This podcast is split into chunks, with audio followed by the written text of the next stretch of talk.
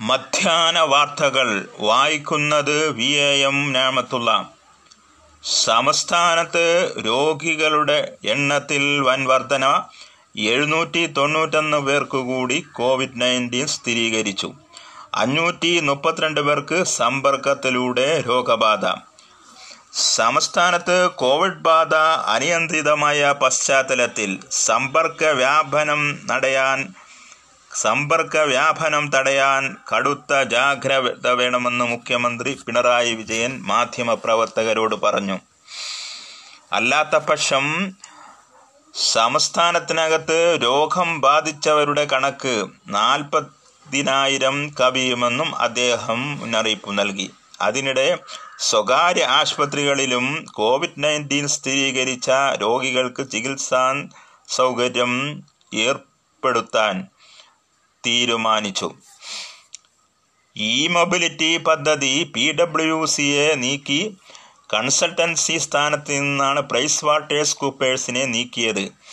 Consultancy കരാറുകൾ പുനഃപരിശോധിക്കണമെന്നാവശ്യപ്പെട്ട് C P M കേന്ദ്ര നേതൃത്വം സംസ്ഥാന നേതൃത്വത്തെ ബന്ധപ്പെട്ടിരുന്ന പശ്ചാത്തലത്തിലാണ്.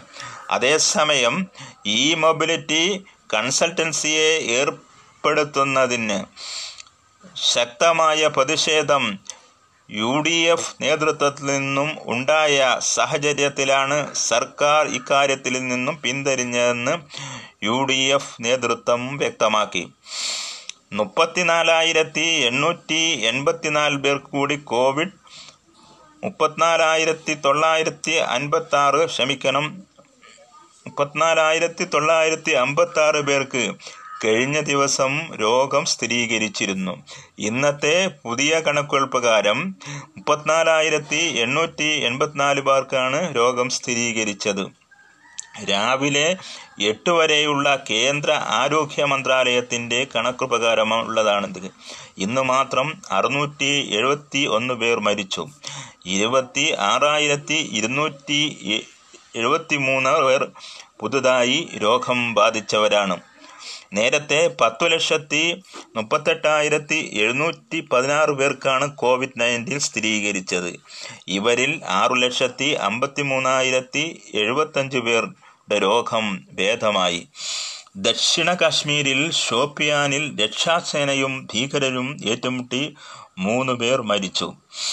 രത്ന ഫാത്തിമയുടെ നഗ്നബേനിയിൽ കുട്ടികൾക്ക് ചിത്രം വരയ്ക്കാൻ സൗകര്യമൊരുക്കിയ സംഭവത്തിൽ ദൃശ്യങ്ങളടങ്ങിയ ഡി വി ഡി പോലീസ് കോടതിയിൽ സമർപ്പിച്ചു. അശോക് ഗെഹ്ലോട്ട് ഗവൺമെന്റ് അട്ടിമറി നീക്കത്തിൽ ഗൂഢാലോചന നടത്തിയ പശ്ചാത്തലത്തിൽ പങ്കെടുത്ത സഞ്ജയ് ജെയിനെ രാജസ്ഥാൻ പോലീസ് അറസ്റ്റ് ചെയ്തു. നിങ്ങൾ കേൾക്കുന്നത് മധ്യാഹ്ന വാർത്തകൾ. വിശദ വാർത്തകൾ ഈവനിങ് എഡിഷനിൽ കേൾക്കാം. വാർത്തകൾ കഴിഞ്ഞു.